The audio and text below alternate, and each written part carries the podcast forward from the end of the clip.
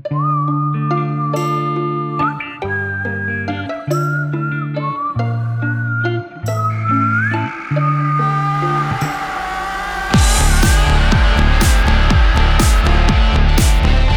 привет, это подкаст «Страдающее средневековье». Подкаст не только о страданиях и радостях, но и грехах средневека. Меня зовут Юра Сапрыкин-младший, я один из создателей проекта «Страдающее средневековье». А, всем привет, меня зовут Костя Мифтахудинов, я еще один создатель проекта «Страдающее средневековье», и сегодня мы, как всегда, говорим о средневековых людях, их радостях и страданиях. И говорим мы с людьми, которые лучше всех понимают средневековых людей – Привет, я Олег Воскобойников. Э, я руковожу магистрской программой медиевистика в Высшей школе экономики. Сегодня я здесь более-менее как всегда, потому что мне очень хотелось э, увидеть одного из моих учителей э, и старших товарищей из одной преподавателей нашей магистратуры, Сергея Аркадьевича Иванова, и порассуждать с ним о грехах в средние века. Здравствуйте. Итак, я Сергей Иванов, профессор Института классического Востока и античности Высшей школы экономики. Мы по традиции обычно начинаем с того, что открываем здесь бутылку вина. Но сегодня но, мы праведники. Но сегодня... Но сегодня 11 сегодня утра. Мы праведники, да. И еще сегодня очень важный день для всех. Ну, сегодня вручают премию «Просветитель». Возможно, Олег Сергеевич получит сегодня премию «Просветитель». Мы узнаем об этом в следующем, в следующем выпуске. Ждите анонса. Заводи. А, Пум! Это звук открывающейся бутылки был в моем исполнении. Давай сделаем вид, что он дался. Обычно мы начинаем с какой-нибудь личной истории, но сегодня я закопаюсь и хочу спросить, когда я читал книжку «Византийская кунсткамера», которая вышла по-русски и которую как раз Сергей Аркадьевич э, редактировал научно, мне показалось, что там как-то очень много внимания уделяется скотоложеству. Это со мной что-то не так, и я вижу то, чего нет? Или скотоложество действительно было каким-то таким распространенным грехом? Ну, если верить э, пенитенциалом, то да, этот грех был распространен, и поскольку он был очень тяжелый, то его неизменно вспоминают. А с другой стороны, что же в этом удивительного, если подавляющее большинство населения жило в деревнях, э, как-то имели дело со скотом, и, естественно, сексуальное взросление э, сопровождалось такого рода эксцессами. Я думаю, что это было действительно распространено, и раз уж мы начинаем с э, со скотоложества и разговора о грехах и отношении к греху, то я, пожалуй, таки сразу расскажу ударную историю, которая, я думаю, задаст тон всему нашему обсуждению. Это одна из так называемых душеполезных историй. Это любимейший мною жанр, совершенно недооцененный жанр византийской литературы. Вот это, я бы сказал, самое близкое, как византийская литература подходит к современной психологизирующей художественной литературе. Это короткие рассказы, некоторые из них построены совершенно как рассказы о Генри, с ударным концом. Вот одну из таких историй я вам сейчас и поведаю. Священник молодой в деревне был, и он во время э, Страстной недели захотел вступить в половое сношение со своей женой. Она же ему отказала, говоря, что ему на следующий день служить пасхальную литургию. Он же, помучившись, помучившись, пошел и совокупился со слом и никому не сказал. На следующий день служит он литургию, и вот дальше наступает совершенный фильм Хичкока «Птицы». Вокруг церкви начинает кружиться огромная страшная стая кровососущих птиц. Они бьются о стены, закрыли двери, закрыли окна, все стоят, дрожат. А стая летает вокруг и бьется, бьется в двери и окна. Священник все понял. Он исповедался в своем страшном грехе и сказал «все, они за мной». Открыл двери и шагнул наружу. Ко всеобщему изумлению птицы его не тронули. За ним повалили все остальные. Птицы продолжали летать. Последней выходила жена священника. Они напали на нее, растерзали ее на куски и улетели с кровавыми кусками мяса в своих железных клювах. Вот такая душеполезная история. Я буду рад, если вы мне объясните, в чем, собственно, состоит ее такая уж душеполезность. Да? Значит, э, И это вот... не сценарий к фильму Хичкока? Нет, нет, это абсолютно реальная византийская история. А, вот, это задает нам как-то два направления разговора. И о скотоложестве, если уж вы так им заинтересованы. Костя очень, а Костя обожает. Вот. И о том, как воспринимается грех Византии. Это очень важный разговор. Жуть какая. Я прям даже не знаю, чем ответить со стороны а, Запада. А, вы не сможете. На Западе такой истории не бывало. Не может быть, потому что другое восприятие греха. А, Олег, а ты можешь э, рассказать, э, словно мне пятилетнему, что такое грех и вообще откуда это понятие вот, максимально коротко? Ну, максимально коротко это ай-яй-яй. Угу. А, просто, ну, так нельзя, да. да, вот как бы нехорошо. А если так более э, подробно, то идея греха Э, очень много определяет в христианской цивилизации Востока и Запада с массой, конечно, разночтений, разноголосицы э, на разных этапах. Но библейская история начинается с хорошего, да, вроде бы Бог творит, и каждый день он, он видит, что это хорошо весьма, и радуется. Вот. Но э, как только Адам и Ева получили определенную самостоятельность э, в Эдеме, то есть в земном раю, возникает отрицательный персонаж. Мы его видим у Босха, например, на знаменитом триптихе. Вроде там так сказать, Адам с Евой напрямую общаются с Богом, но уже там начинают хищники пожирать травоядных, э, да, и, и э, собственно, грехопадение, оно же вот здесь же, да, потому что соблазнили Еву, та Адама, ну и дальше всем история-то известна. И, в общем-то, вся история человечества от грехопадения к спасению, она определяется этим самым грехом, и то есть это главное в системе ценностей средневекового христианина – да и христианина вообще, современного тоже, по большому счету, да, смысл твоего бытия здесь на земле, э, чтобы стараться поменьше грешить, и при этом ты, человек, не можешь претендовать на то, что ты безгрешен. Если ты на это претендуешь, это уже большой грех, причем едва ли не самый главный из грехов – гордыня. Вот такой, если очень кратко. Дальше, естественно, туча вариаций. Э, есть тройка великих э, грехов, есть э, семерка великих грехов. Это семерка. А тройка это что? На латыни это называлось конкуписценция, она в Евангелии от Иоанна, что, значит, вожделение глаз, да, то есть то, что ты видишь и чего ты хочешь, вожделение сердца, а, и вожделение телесное. Да? В общем, как бы получается, что тело твое, носитель греха, оно, оно отравлено вот грехопадением Адама и Евы, и тем самым как бы заложено генетически в нас, во всех. А, через глаза ты как бы чего-то желаешь, да, глядя на что-то. Тело при этом прибавляет к этому такая вот тройка, что ли, тройственный э, грех – и так это и осмыслялось. Дальше главное, там, семь э, смертных грехов во главе иногда внутри этой семерки, но чаще во главе, восьмым гордыня, и от нее уже все остальные. Но, э, повторяю, эта схема, она была в чем-то удобна, но она далеко не все объясняет в средневековых представлениях о грехах. Ну, не надо, кроме того, думать, что то, что сегодня воспринимается как грех, воспринималось как грех в средние века и наоборот. Да? Вот, например, в Византии одним из восьми, там считалось, смертных грехов было уныние например. А почему, собственно, такой уж смертный грех уныния, как бы с сегодняшнего дня глядя? Ну вот это, это тем не менее так, да? Есть поступки, которые, безусловно, осуждаются, как бы кажется, что это не только что грех, а преступление, а в средние века это ничего. Например, фуртум сакрум, да, священное воровство. Вообще так воровать нехорошо, но если ты воруешь, например, мощь святого, это хорошо. Благочестиво. Да? Благочестиво, да, значит, это и не грех. Да?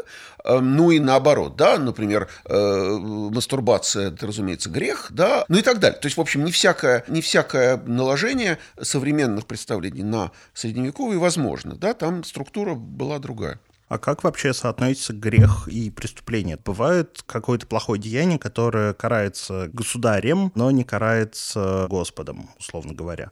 То Мне есть кажется, надо грехом. с Византии отвеч... начинать, потому что там было законодательство во все времена, а на Зап... Запад очень долго жил без законодательства. Да, ну соединили их императоры-иконоборцы в восьмом веке в основном, соединили как бы вот э, уголовное законодательство и церковное законодательство. И вот эти, в общем, довольно примитивные по сравнению с Юстиниановой системой законов установления, собственно, и, и были потом переведены у славян. Государство берет на себя наказание грехов, так сказать. Да? Вот. Но это, конечно, невозможно провести последовательно, потому что понятно, что все-таки, допустим, за прелюбодеяние, конечно, можно э, казнить государство, да? а за уныние все-таки казнить довольно странно. Да? Или за гордыню. Да, или за гордыню. Да? Так что это все-таки невозможно провести, это совершенно, совершенно... Они это делали в, в мечтах. Вот у них были такие утопии. Вот, э, например, есть такое житие святого Григентия, и там этот Григентий приходит в страну Химьяр, э, в это реальное государство в Южной Аравии. И вот там он как бы устраивает идеальное государство. И это идеальное государство вот на 100% все каноническое право превращает в уголовное. И это именно утопия, поскольку ну, государство такое было, оно было действительно христианизовано и так далее. Но, конечно, то, что там написано в сфере вот этих самых узаконений, это все мечта, мечта географа. Это все-таки утопия или антиутопия? Утопия, утопия, да, это ага. прекрасно. Это именно идея, идея, недаром выбрано далекое государство, где в реальности это осуществить невозможно. И, конечно, такую же утопию пытались построить э, Кирилл и Мефодий, в, ну, в Мефодии в основном, в, в Великой Моравии тоже как-то попытка вот довести до конца как-то вот все, все абсолютно, наложить все на ограничения, и неудача славянской письменности в конечном счете в, в Моравии послужила уроком, мне кажется, византийцам, и уже когда они христианизировали Аланию на Северном Кавказе э, в X веке, то они учли эти ошибки, и патриарх Николай Мистик своим этим самым миссионерам говорит, только вы не усердствуйте там особенно-то, потому что оттолкнете от, от христианства. И главное, главное, князей ни к чему не принуждаете. Этих вот чумазых можно, а князей ни в коем случае, потому что они нам важны для проведения нашей политики. Так что не надо усердствовать. И в грехах их особенно уличать не следует.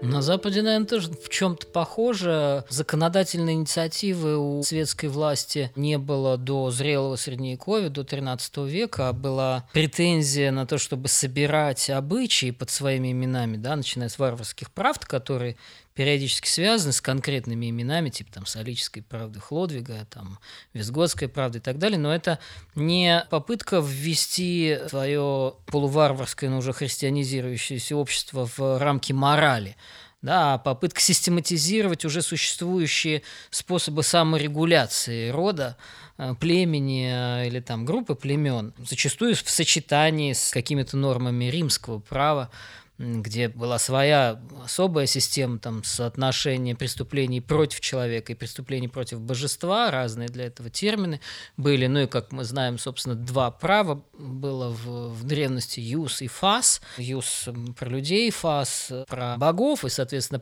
преступления против богов, естественно, могли караться. Вот в средние века, как-то не странно, при том, что мы с вами не первый раз говорим о том, э, что это общество так или иначе ориентирующиеся на христианскую систему ценностей, шкалу и на христианскую мораль, но уголовное законодательство, пенитенциарное всякие нормы, они э, в большей степени были связаны с такими деяниями именно на земле, например, преступление против церкви, ограбление там, или что-то, это все могло караться. Прелюбодеяние тоже могло караться, но одно дело то, что записано в «Правде» или где-то еще, или в том же самом пенитенциарии, то есть покаянные книги, учебники угу. для, для клира, о том, как исповедовать. Но вот представьте себе, что обязанность исповедовать свои грехи для христианина зафиксирована всего лишь в 1215 году на Четвертом Латеранском соборе. Я про Запад говорю. До этого, естественно, исповедь, покаяние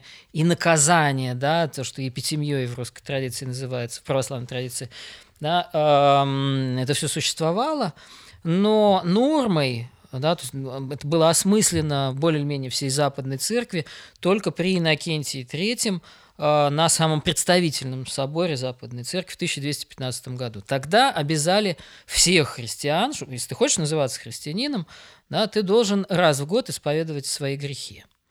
Но даже сама эта обязанность э, отчитываться раз в год э, в том, что ты там сделал или подумал, и это, мне кажется, принципиально отличает их от нас Мы никому не обязаны отчитываться. Да, вот это очень важная вещь. Тут, по-моему, пришла пора поговорить о том, что такое исповедь, да, собственно, поскольку как еще их, так сказать, вытаскивать, да, так вот, это нас сбивает с толку. Поразительным образом исповедь, хотя это считается вроде наравне, да, с там крещением, соборованием или там браком, но на самом деле это вещь абсолютно поздняя и абсолютно в православной традиции вообще совершенно не урегулированная. Потому что одно дело провозглашать свои грехи, как это было в ранней церкви, когда это маленькая община соратников, да, община и гонимая община. Разумеется, там ты исповедуешься в великих каких-то грехах, чудовищных, публично. Прямо для тебя, при всех при всех, и ну, ну там только за идолопоклонство, э, прелюбодеяние и убийство, собственно, вообще говоря, положено это дело, но тогда тебя изгоняют из церкви, ты годами там должен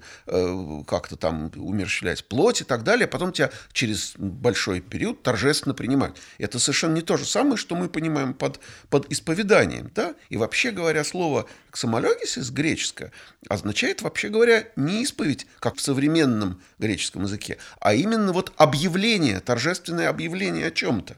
Ведь мы-то воспринимаем исповедь как вещь тайную. Вот тайная исповедь – это очень поздняя вещь.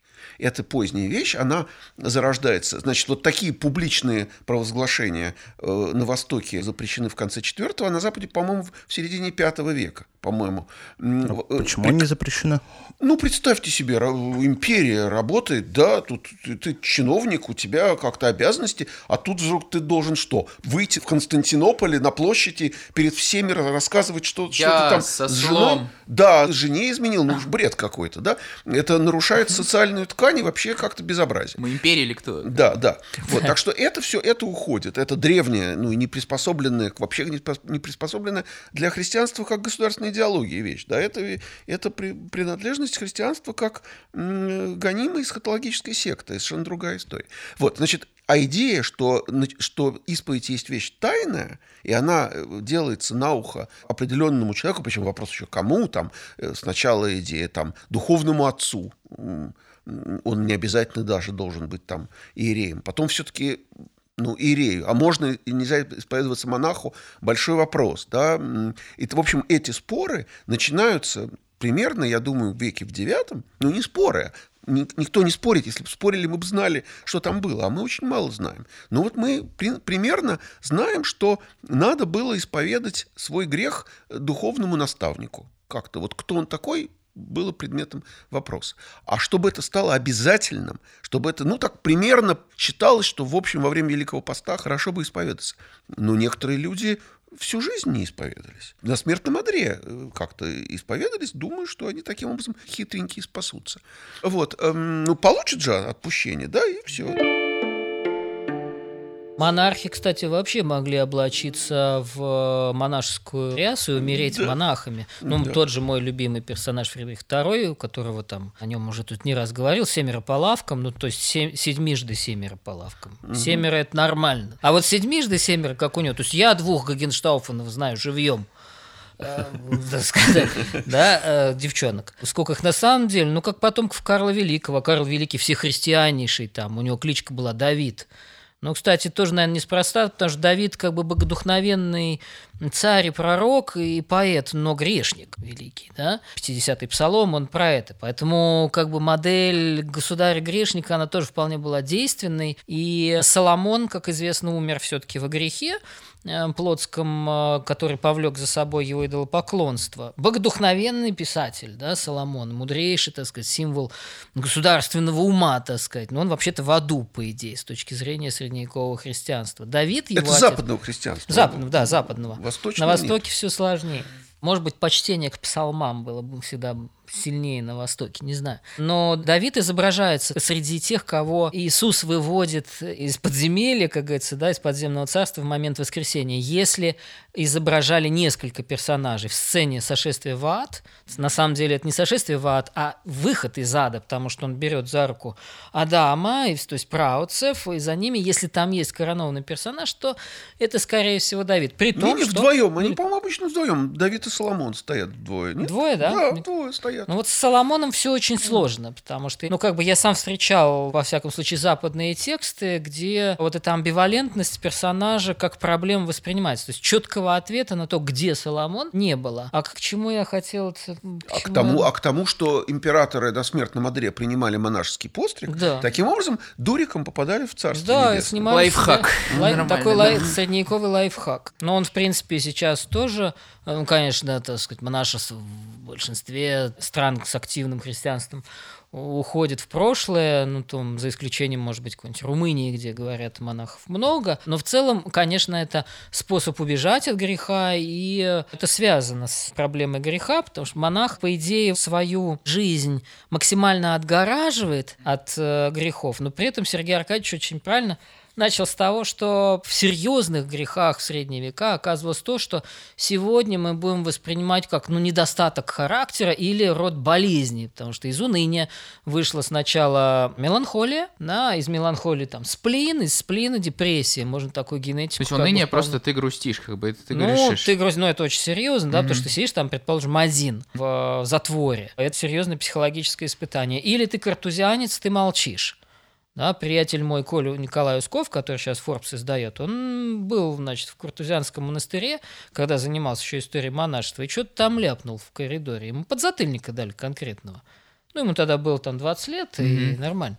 Но как бы он сейчас легко вспомнит эту историю. Ну, то есть, э, потому что молчание – это тоже испытание, на которое сознательно идет человек, да, но может скатиться в грех. Бернард Клервосский один из великих таких как бы аскетов и теоретиков э, аскезы, в 30 лет прочитал серию проповедей о ступенях грехов э, и добродетелей, вот, и там очень такие хитроумные рассуждения, которые мы сейчас с одной ученицей переводим, зубдробильные совершенно. Вот ты вроде поднимаешься по этим ступенькам туда наверх, и тебе кажется, о, я уже почти что до второй ступени истины достиг. Там 12 ступеней грехов и 3 ступени истины. То есть это род богопознания. Через самовоспитание ты идешь к самопознанию, а через самопознание к невозможному познанию божества. Но чем выше ты поднимаешься, тем больше твой риск, тем выше твой риск упасть еще глубже, потому что ты от этого, у тебя все внутри возбуждается. Вот, я увидел там какой-то свет, я вроде бы стал немножко лучше, и как только ты это подумал, бабах,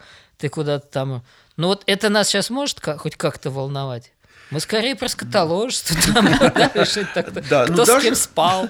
Даже, даже и в этой сфере все очень странно в, в средних веках э, с точки зрения того, что сильнейший грех. Например, считается, что садомия – ужасный грех. И обличители садомии современные любят цитировать средневековых авторитетов какого-нибудь Ивана Златоуста на этот, на этот счет. Но они совершенно не учитывают, что с точки зрения э, византийских пенитенциалов гораздо более страшный грех, например, чем садомия – это анальное совокупление с собственной женой. И это гораздо, это просто чудовищное преступление. Это противоестественно. Да, потому да, что, да, вместо того, чтобы делом заняться и тогда уже родить кого-нибудь, вы занимаетесь ерундой. Так что надо понимать, что там была, за этим стояла совсем, совсем другая система априорных представлений, чем сейчас. Кроме того, я хочу заметить, между прочим, что э, вот э, то, что сказал Олег Сергеевич, да, насчет того, что чем совершеннее ты становишься, тем, естественно, ты больше гордишься, а чем больше гордишься, тем, тем ниже падаешь, да?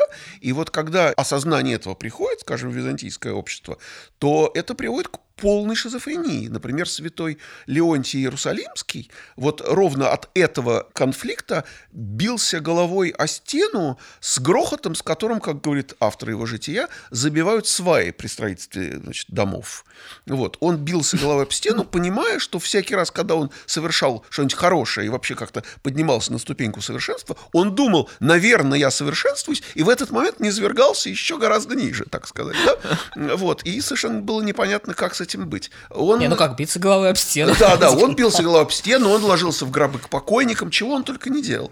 Вот. Эм, так что идея, что грех – вещь объективная, вообще э, грех, ну и, соответственно, достоинство, есть э, вещь подрывная. И поэтому какой-нибудь э, Симеон Новый Богослов говорит, что вообще не нужно думать, что вот такой-то совершил грех – потому что, может быть, тебе кажется, что он совершает ужасные вещи, а это, на самом деле, может, он святой, может, он юродивый, да? Кажется тебе, что вот он, например, э, вообще развратом занимается, развратник, а на самом деле это он просто тайный святой. Так что, собственно, никакого, так сказать, объективного критерия тут вообще быть не может. А Симеон а это... это около тысячного года, да? Да, да, около тысячного года, да. И сам он как выполнял, что говорил, да, явно тоже совершал вещи, так сказать, весьма провокативные, и, соответственно, церковь с ним боролась. В конце концов, его и в ссылку отправили, и отрешили от игуменства. Но это действительно очень важная идея, которая принципиально отличает восточное христианство от западного, что в сущности греховность есть вещь э, слабо тарифицируемая все-таки на, Западе точно есть, ну, как бы вот объективные критерии. Вот совершил это, сделай это, совершил это, сделай, да. А на Востоке она прививается с трудом, потому что там идея святости совсем другая, что святость не есть результат личного усилия, поскольку смотри выше, личные усилия это, – это гордыня, а это просто результат ну, Божьей милости. Она может не извергнуться на того, кто даже этого не заслуживает или даже не хочет – вот, понимаете, в этом беда. Именно беда старификации, да? Потому что вот, может, ты убивец, да? А вдруг не сошло на тебя, и все в порядке. В этой связи не могу не рассказать еще одну душеполезную историю. Я вам уже сказал, что это мой любимый жанр. Нам, нам очень полезно да, да. Вот стоял э, пустынник, стоял, жил в пустыне 40 лет. И потом спросил Бога, ну вот достиг ли я какого-нибудь совершенства? Это опасный вопрос, это опасный вопрос. И ему был свыше глаз, ну вот давай, иди, иди вот туда. А он идет туда и встречает разбойника. Разбойник говорит, а, вот ты-то мне и нужен, потому что мне был глаз, что вот я, вообще-то я-то серийный убийца, я убил 99 человек, а мне был глаз, что когда я убью сотого, я войду в Царство Небесное. Сейчас тебя и убью. Пустынник, вообще говоря, немножко как-то заволновался, ему пить захотелось. Он говорит, ну вот можно попить перед смертью. Тот говорит, ладно, попить тебе дам. Наклонился зачерпнуть ему воды, упал и умер. Дальше очень смешная сцена, потому что пустынник думает, это он умер или это он прикинулся. Думает, ну, может, стрекача сейчас задать. Не, говорит, он меня догонит, и тогда уже совсем просто будет пытать. Вот. Но все-таки тайно его так ногой пнул, мертвый лежит. «Господи, что же это все значит?» – возопил пустынник, обращаясь к небесам. К нему спустился ангел и сказал, «А вот потому что не выноси суждений. Вот этот вот э, серийный убийца будет сегодня в раю, потому что милость Господня бесконечна а теперь возвращайся обратно к себе это, в свой затвор. Э, вот, понять ничего тебе нельзя. Таких историй довольно, на самом деле, много.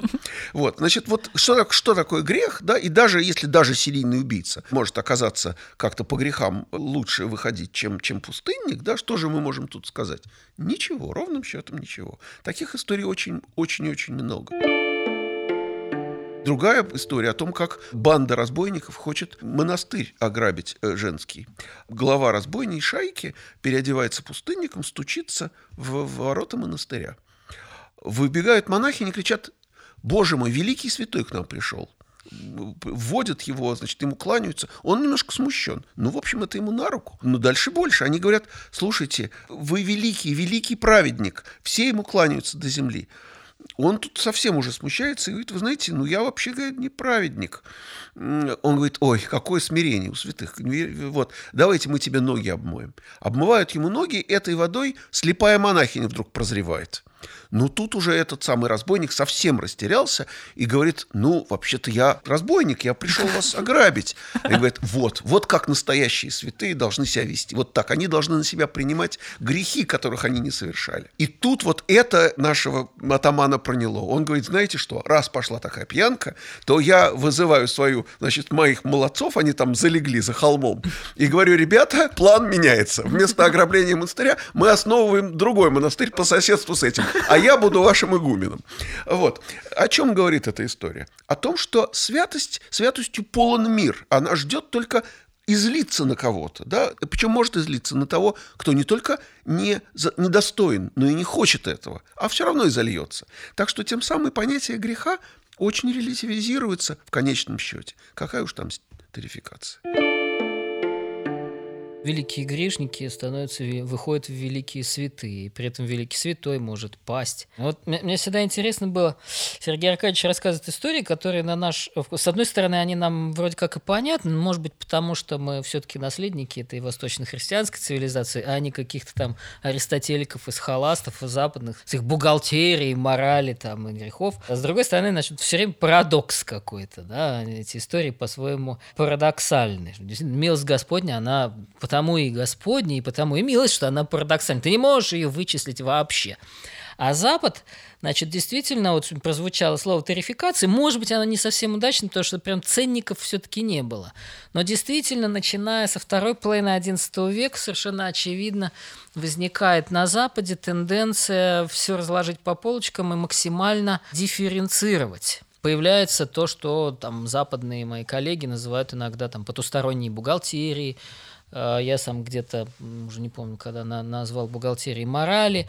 Можно по-разному это все называть. Во всяком случае, Ансельм великий интеллектуал и при этом ну, высокодуховный архипастырь, итальянец Ансельм из Аосты, ставший архиепископом кентерберийским и под этим именем, вошедший в историю философии, он, среди прочего, попытался осмыслить вот идею греха в соотношении с внутренним состоянием души человека, предрасположенностью или непредрасположенностью к козлу конкретного индивида и деянием. И он, если я ничего не путаю, это он первым обосновывал такую идею, что дурное деяние совершенно не обязательно обязательно грех. И грех и деяние, и порог – это разные вещи. И он, поскольку он был таким очень рационально мыслящим э, христианским писателем, но одновременно большим политическим деятелем, там, церковным строителем и прочее, через два века это подхватили – но не сразу, при том, что он вышел в святые, это же святой Ансельм, да, как святой Бернард, вот эти люди, много писавшие о грехах и добродетелях. Человек, отчасти наследовавший его стиль э, мышления философского, но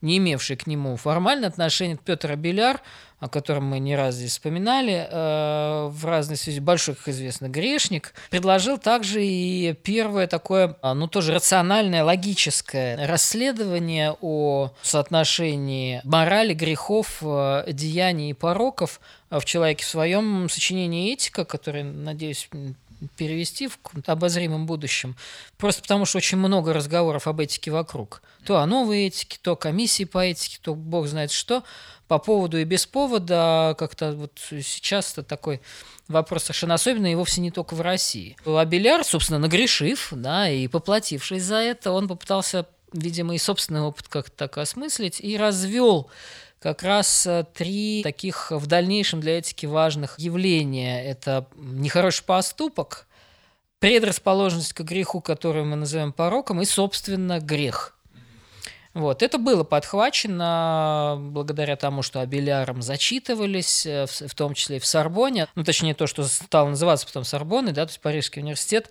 Э, стал главной кузницей богословских идей для всего Запада. Вот. И отсюда возникла дальше вот такая, ну, можно сказать, тарификация, можно сказать, классификация грехов, которая к концу Средневековья, вот к эпохе, ко времени раскола западной латинской этой церкви на католиков и протестантов, превратилась в целую отдельную, невероятно сложную и жутко противоречивую науку, науку о грехах. А, у меня был вопрос про э, вот исповедь.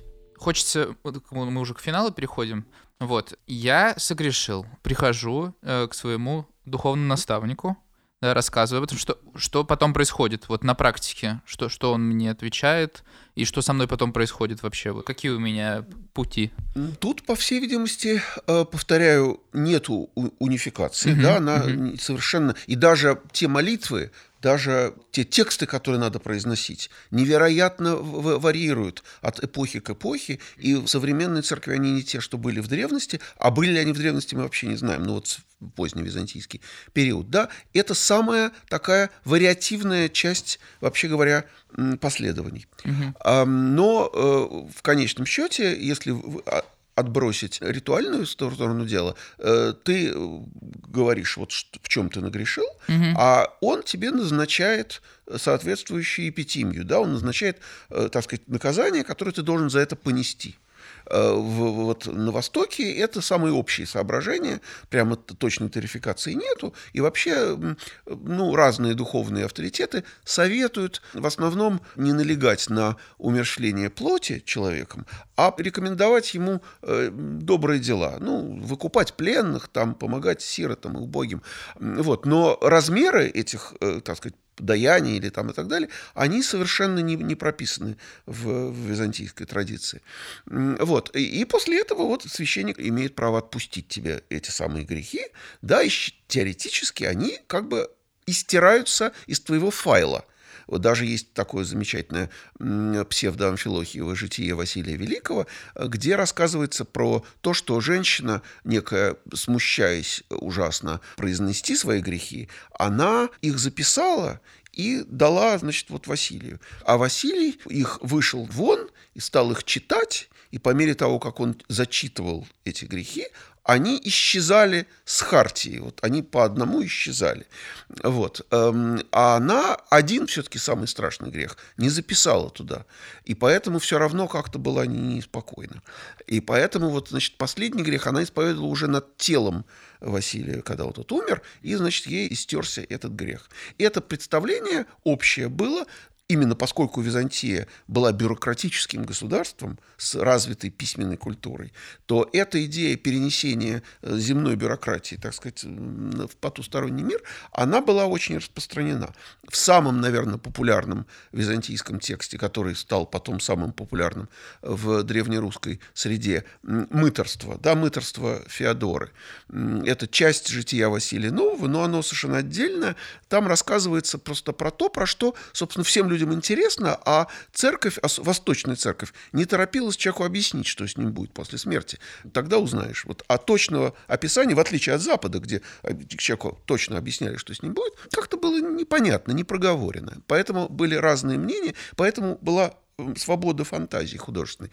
Вот. И э, вот в этом сочинении, значит, «Мыторство» рассказывается от имени души почтенной дамы, но не святой, обычного как бы человека, который умирает, она потом является автору и рассказывает, что с ней было. И оказывается, что пропускание в Царство Божие представляет собой прохождение 21 комиссии, а, которые называются мыторство. Собственно, пункты сбора таможенного платежа, дословно, телевния. Ну вот они и мыторство. А это же мыто, это же, понимаете, да? Отсюда и мы, мытищи наши, да?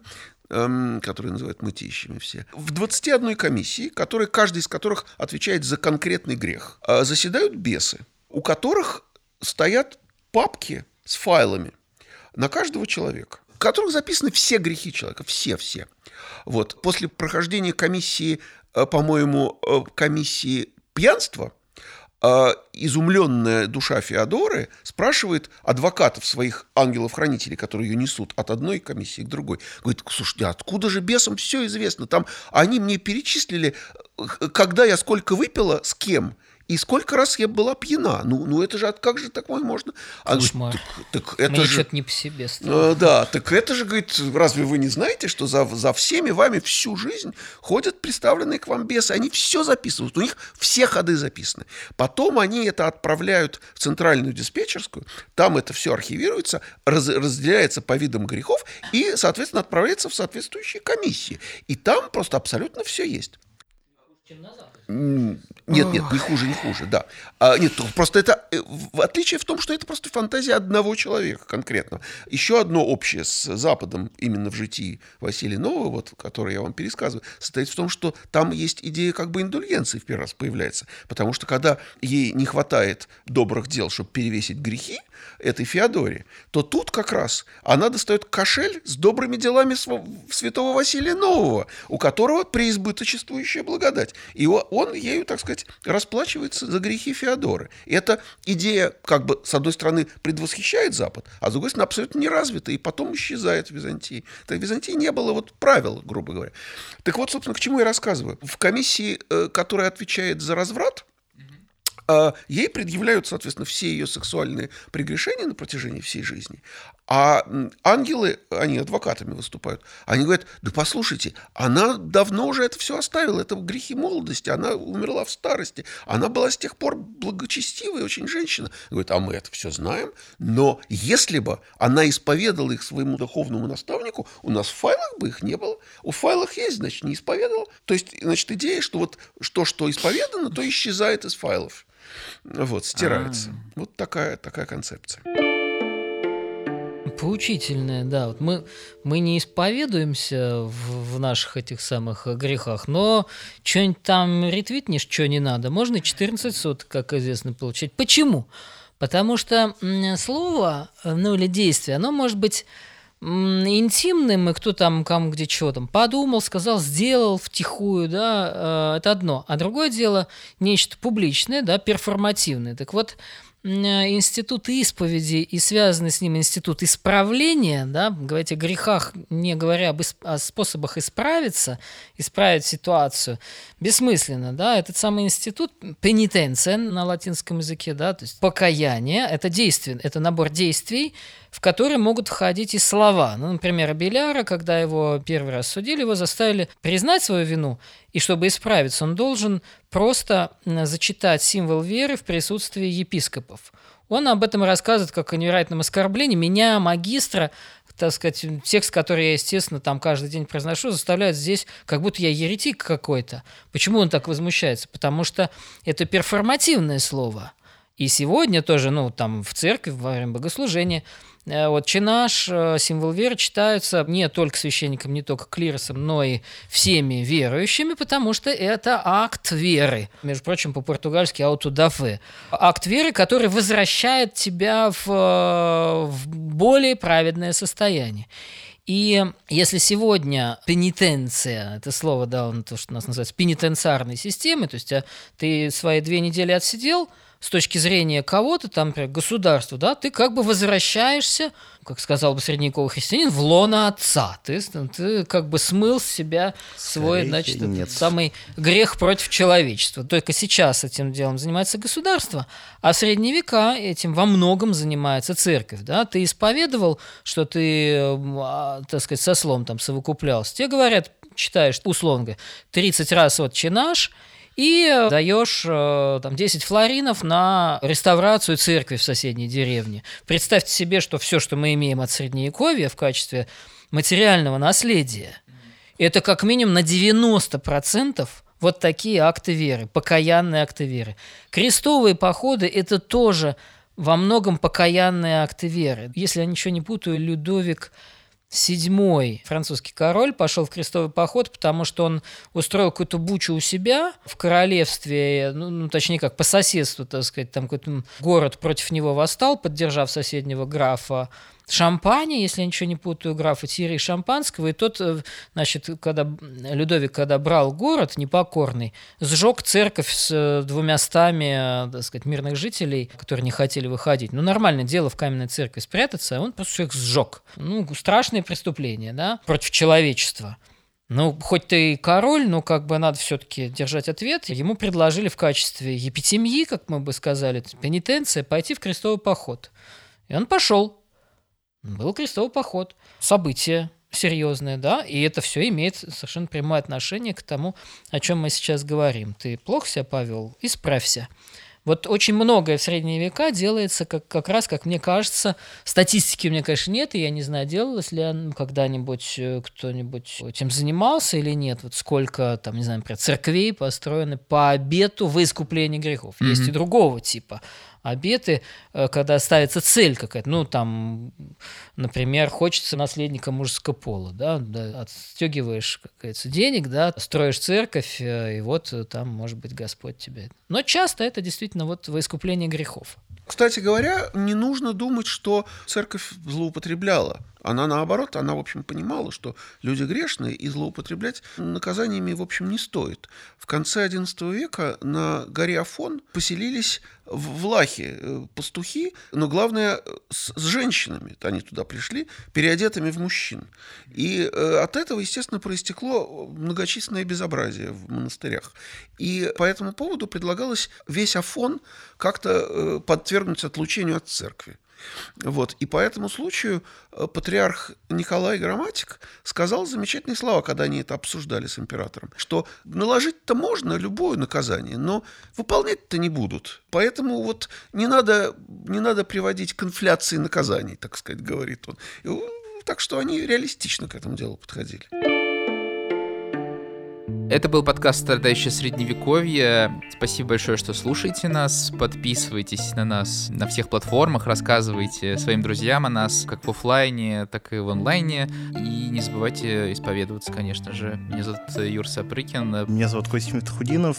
Пишите нам, хвалите нас, ругайте нас, рассказывайте о нас всем, кого знаете, первым встречным на улице обязательно. И да, исповедуйтесь, это, как мы теперь знаем, очень важно. И, как всегда, мы благодарим редактора нашего подкаста Светлану Яцек и нашего саунд-дизайнера Илью Пинскера. Дорогие друзья, прощаюсь с вами. Ругайте их, ну, то есть вот страдающие средневековье, любите нас. Грешите, но исповедуйтесь и приходите к нам учиться средневековью.